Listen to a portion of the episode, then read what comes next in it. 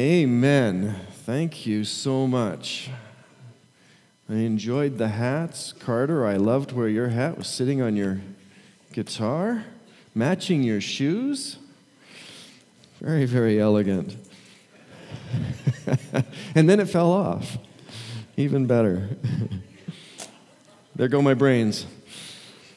All right. Welcome back. This is too high. Who knows how to set this down? Mark, I need some help. No, I don't. Perfect. I'm, I, I, do this occasionally where I ask if someone's in the room and they're not by just fluke or bad fluke. But I want to say welcome back to all of you. And a very special welcome back to James Enns. James, are you, you are here. Great. welcome back, buddy. If we hadn't given him a globe in uh, one of those beautiful crystal globes in Germany for the hard work he did while he and Anne were over there in the fall, um, I would be doing it right now. But he and uh, Lyd and uh, Anne were over there for the fall.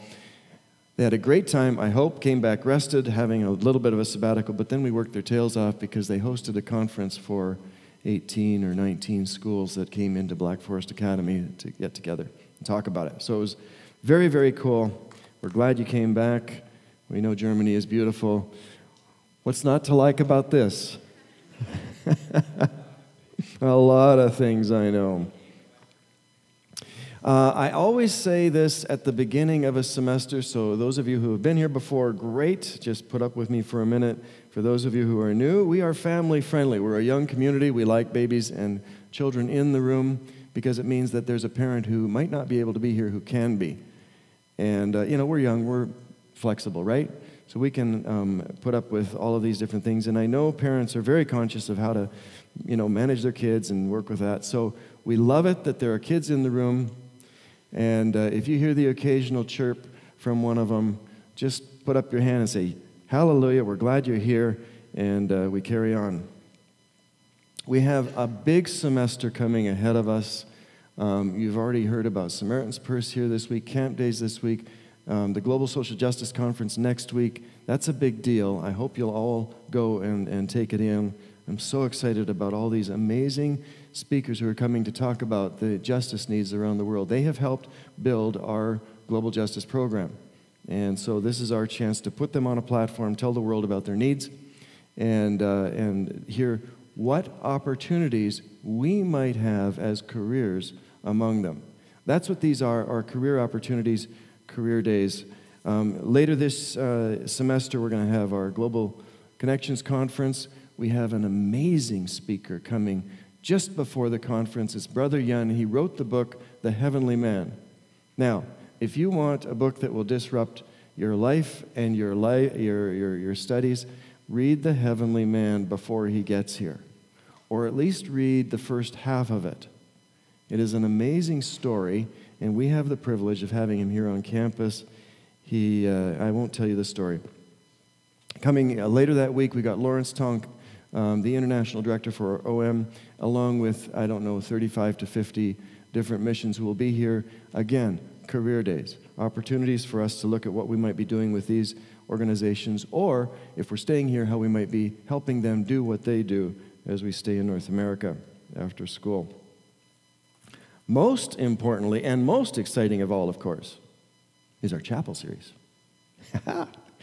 I consider it my, I don't know if it's my greatest privilege, but I think it might be to put together the chapel series each semester. And I love doing this. It's always nerve wracking as I try and figure out who the best speakers are and who's going to fit together and all that kind of stuff. And as we cover a, a topic, I pick a topic, or with the help of others in the room, I pick a topic that um, sort of creates a book per semester. And uh, each semester we develop the, the title and then we break it out into different, about a, a, dozen subjects, and we take a look at that topic and we sort of write our own book here um, in chapel. This semester I'm tackling a topic that I've always wanted to know. Why was David called a man after God's own heart? And in fact, I'm skeptical enough, I guess, that I thought, did it really say that, or is that what one of the songs said? Because sometimes songs do that. But Why, and it does, there are two, two places, we'll look at them both today. Why was David called a man after God's own heart? Um, eh, what does David's story tell us about the heart of God? That's another interesting question. First and Second Samuel. We'll just read the whole thing. what, what can we learn about the heart of God through David's story? We're going to be looking at the whole of, uh, not the whole, but highlights of David's story. I'm not sure we got all of them, but we got a dozen. Why would God say that David was a man after his own heart? What did he do? What lessons in David's story would help us live after the heart of God? What can we learn from him that we might take away? So, I've got these different questions that I have asked of each of the speakers that, that um, we've invited to, to come. I think most importantly, so I'm now setting the table for this series after God's own heart. Most importantly, in this time in history, the Spirit of the Lord had begun to move.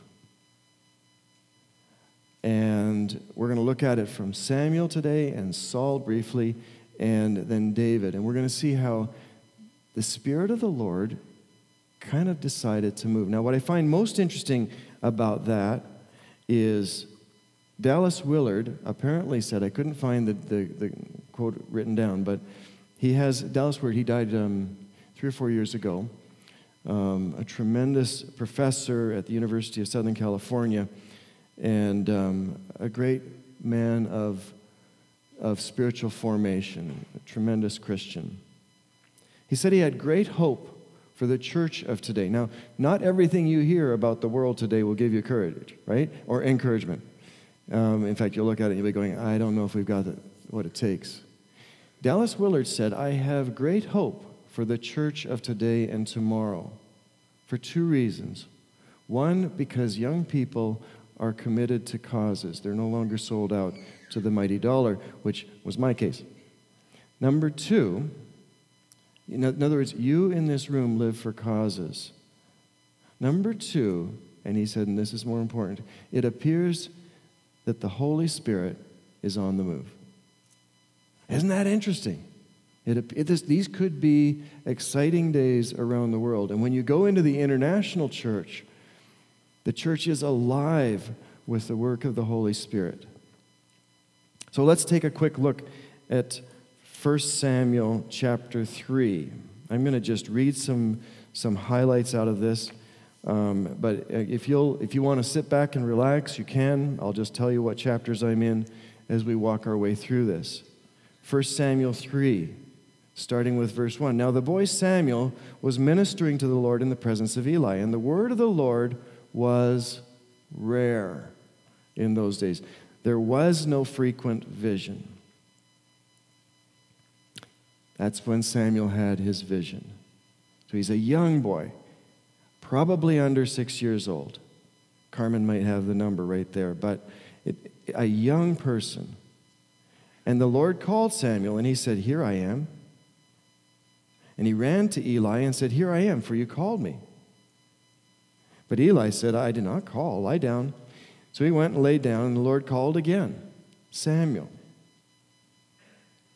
Verse 7 Now Samuel did not yet know the Lord, the word of the Lord had not been revealed to him. And the Lord called Samuel again a third time, and he rose and went to Eli. Here I am. I, you called, buddy. Eli perceived that the Lord was calling the boy. Therefore Eli said, Go and lie down. If he calls you, you shall say, Speak, Lord, for your servant hears. That's interesting, right? This at least we know. When the Lord wants to speak to us, He knows where to find us. And it doesn't matter what our age is, it doesn't matter where we are, He finds us. So Samuel went and lay down in his place, and the Lord came and stood, calling as at other times, Samuel, Samuel. I can imagine Samuel was a little bit frightened. Speak for your servant hears. Then the Lord said to Samuel, Behold, I am about to do a thing at Israel at which the ears, the two ears of everyone who hears it will tingle. Later in verse 19, and Samuel grew, and the Lord was with him, and let none of his words fall to the ground. And all Israel, from Dan to Beersheba, knew that Samuel was established as a prophet of the Lord. And the Lord appeared again at Shiloh, for the Lord revealed himself to Samuel at Shiloh by the word of the Lord. So the Holy Spirit, the Spirit of the Lord, had begun to move. And through Samuel, he anointed a king against God's wishes against Samuel's better judgment, but nonetheless, the people wanted a king. And God said, okay, we'll find them a king. So Saul was out for a walk looking for his donkeys. I don't want to take that too far. But there you go. Not exactly a man of significance or importance. He was just a farm boy looking after his business. And God chose him, God found him. So Saul, in looking for his donkeys, came into this town. There's Samuel, and Samuel says, Let's talk. I want to make known to you the word of, the God, of God. That's at the end of uh, chapter 9. Saul was going to be anointed. So Samuel took a flask of oil and poured it on his head and kissed him and said, Has not the Lord anointed you to be prince over his people, Israel? You shall reign over the people of the Lord. You shall save them from the hand of their surrounding enemies. And this shall be a sign to you that the Lord has anointed you to be prince over his heritage. Then he walks through a number of things that are going to happen in the next few days.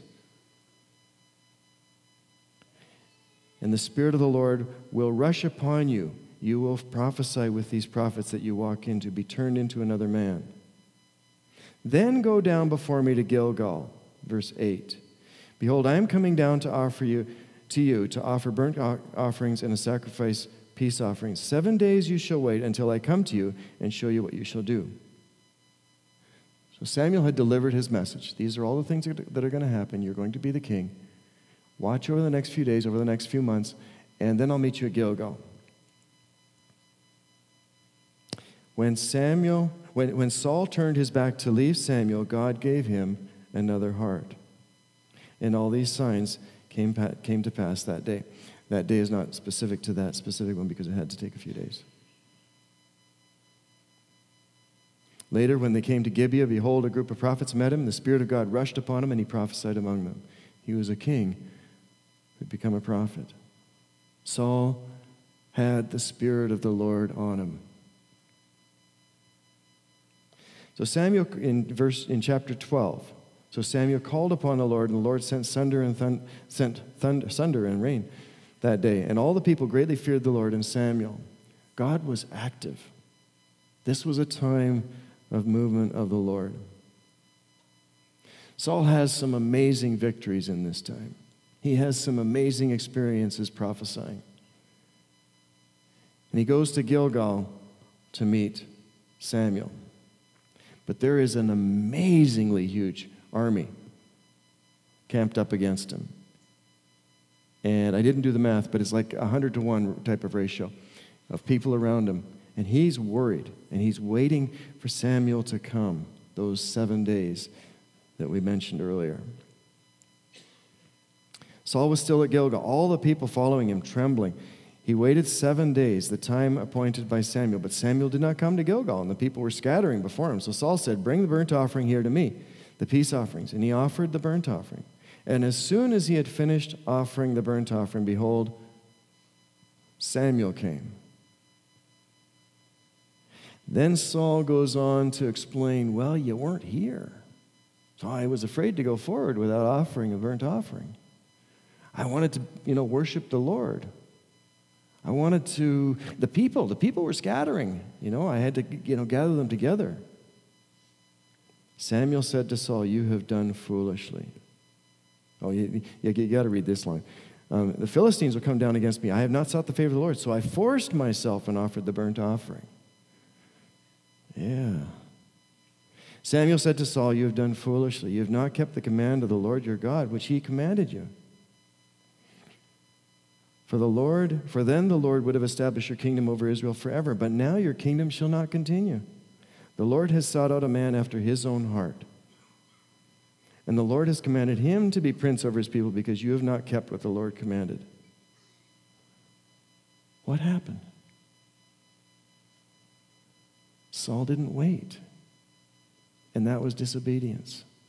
Sometimes the best proof of our faith in our God and His ability is to wait.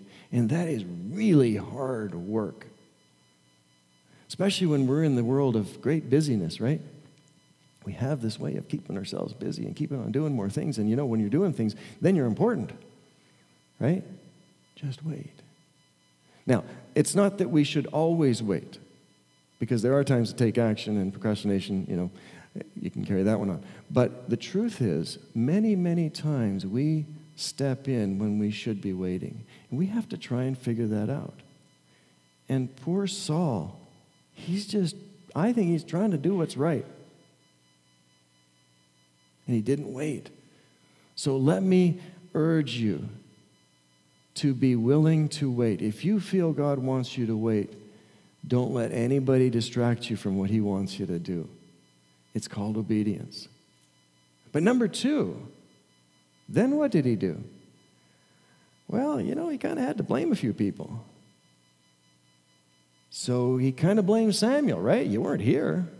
What was I supposed to do? You know, God matters. You just telling you. And then he blamed the people. And then he talked about the enemies. The one thing that Saul did not do was he did not blame God. And I find that good. I find that redeeming. Because there are times when we blame God, or others in, in history, in the, in the text uh, elsewhere, have blamed God for it. That's a great tragedy. It's a great tragedy. We must be careful. But Saul would have done better to have claimed it and repented, right? Yeah, I screwed up. How many times is the story that's woven through here, the story of love, filled with people who messed up? And you go, oh, I shouldn't have done that. Boom.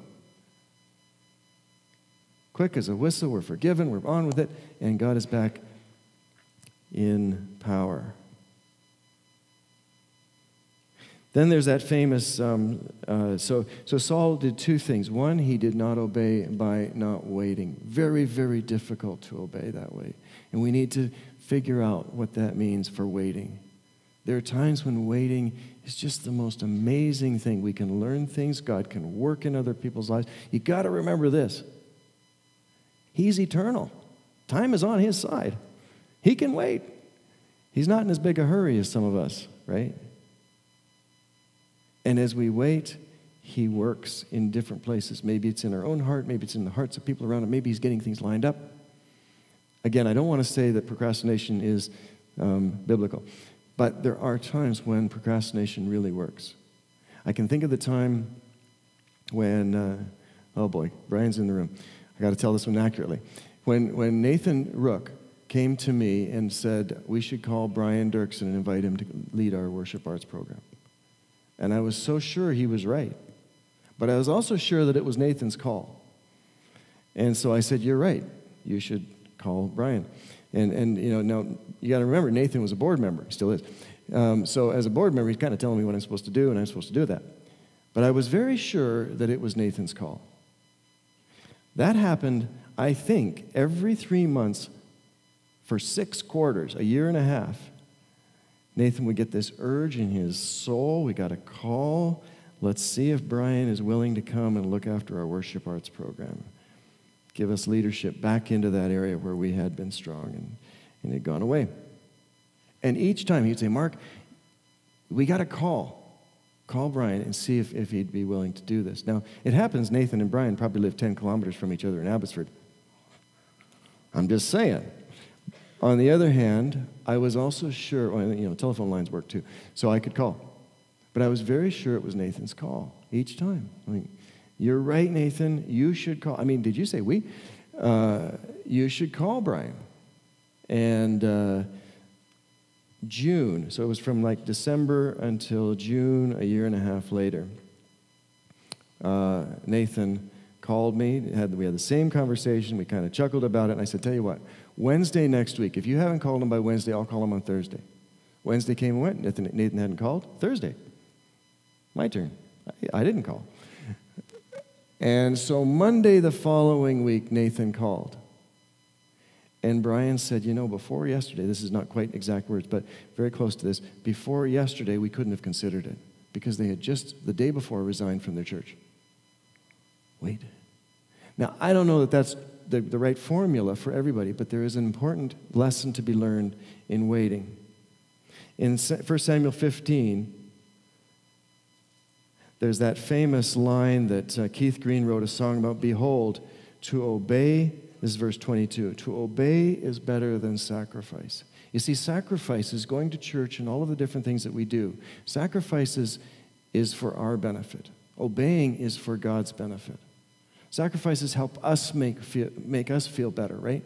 We get all dressed up, put on a tie, and go to church, whatever it is. And we feel like we're doing the right things. We're going to, you know, look in the right, you know, we look in the mirror and we say, yeah, I'm, I'm you know, pious. But in fact, obedience however we look, is what honors God. And God was very active in history at that time.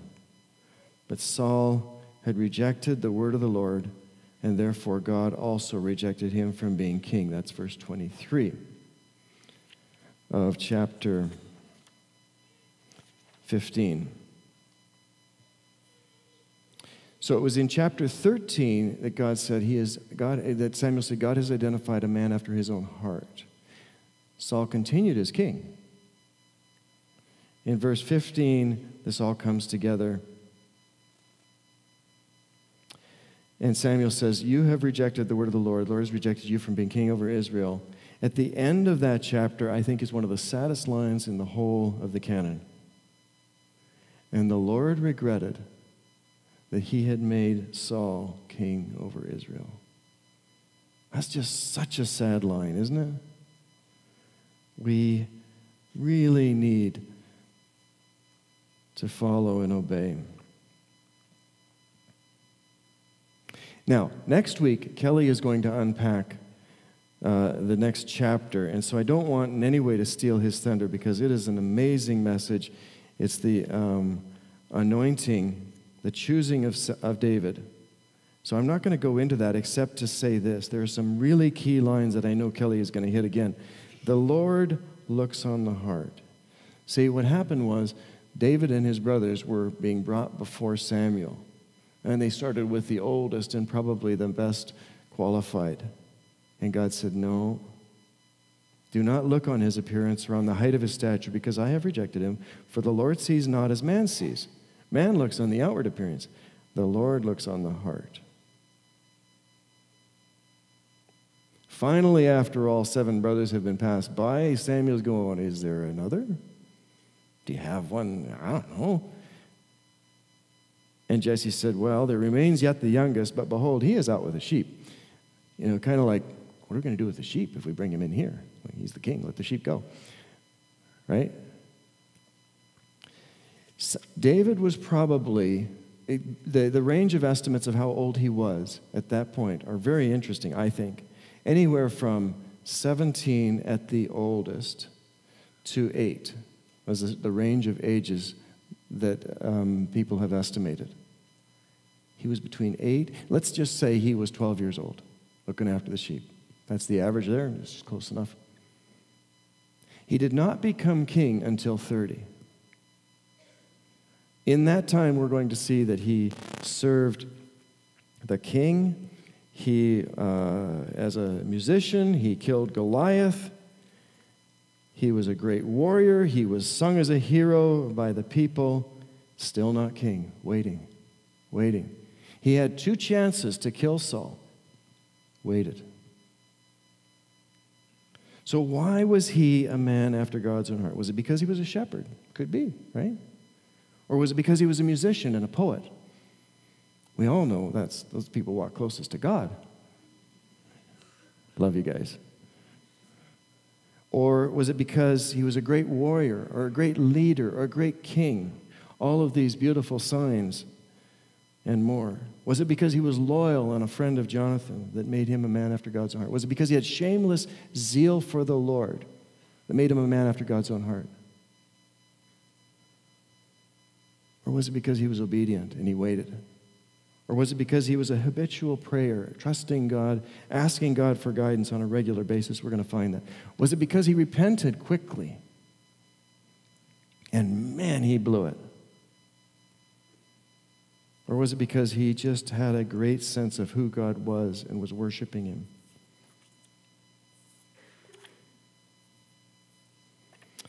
The Lord has sought a man after his own heart to be prince over his people. The answer is actually in the second time that's quoted, and that's in Acts chapter 13. Paul is telling the story of the Old Testament of the kings. He talks about Saul, and then he talks about David. A man after God's own heart. It's Acts 13, verse 22. Very important verse where it says, I have found in David, the son of Jesse, a man after my heart who will do my will. I think that is the culmination, that is the final, simple, single point to put it all on. Now, don't miss the point that God found David. The Spirit of the Lord moved in him. Those two really important things.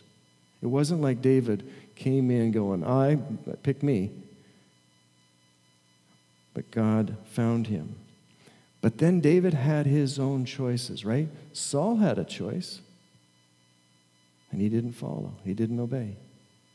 He did what he thought was the best thing. And the same with David. Who? This is a man who will do my will. Of this man's offspring, now listen to this. Here's the unbelievable part. Of this man's line, God has brought a Savior to Israel, Jesus, as he was promised. So the Holy Spirit was moving. In the New Testament, we're told, do not grieve the Holy Spirit and do not quench the Holy Spirit. We're going to do another series, I think, on uh, the Holy Spirit and unpack what those two things mean. But sim- simply, I think we grieve the Holy Spirit when we disobey. We break his heart. We quench the Holy Spirit in how we treat one another.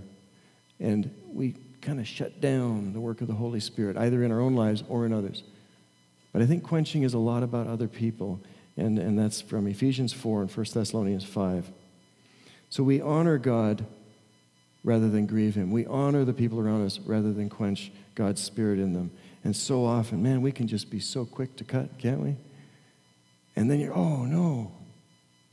So as we close today, I'd like to say I think there are two tests of faith. There are many more, but um, there are two tests of our faith that we'll see in the life of David as we walk through this series. Spiritual giants have an ability to wait. Waiting on God honors him, proves his eternal power, proves his intervening power. Being patient, letting him move, is a test of our faith, and it is hard work. I know, and I've blown it so many times, but this is a way to not grieve the Holy Spirit, to honor Him. Time is on His side. The second is our ability to live with unrepentance, our ability to live, to live with sin. When we know we're offside, someone says something, oh, yeah, I screwed up. That's a giant. It makes us a lot smaller when we start to blame the people around us. It makes us a lot smaller when we have this build up this tolerance for pain. I can live with that. I can, you know, I shouldn't be doing it, but you know, I can I can live with that uh, discomfort. So we have these two tests. How is your faith? How is my faith? Do I have a, t- a high tolerance for, for, for sin, a high tolerance for pain? Or am I a low tolerance person and that makes me much more sensitive to the work of the Holy Spirit. Don't we want to be after God's own heart in those two ways? Um, I, would like to, to, to do an altar call. Now, don't freak out.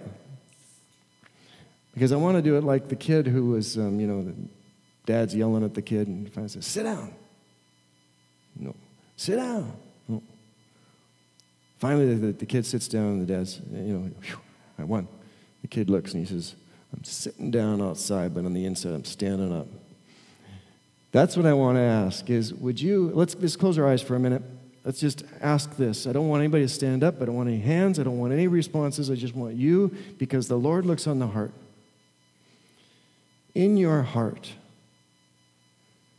before God, wouldn't you like to be a person, a man or a woman after God's own heart? Wouldn't you like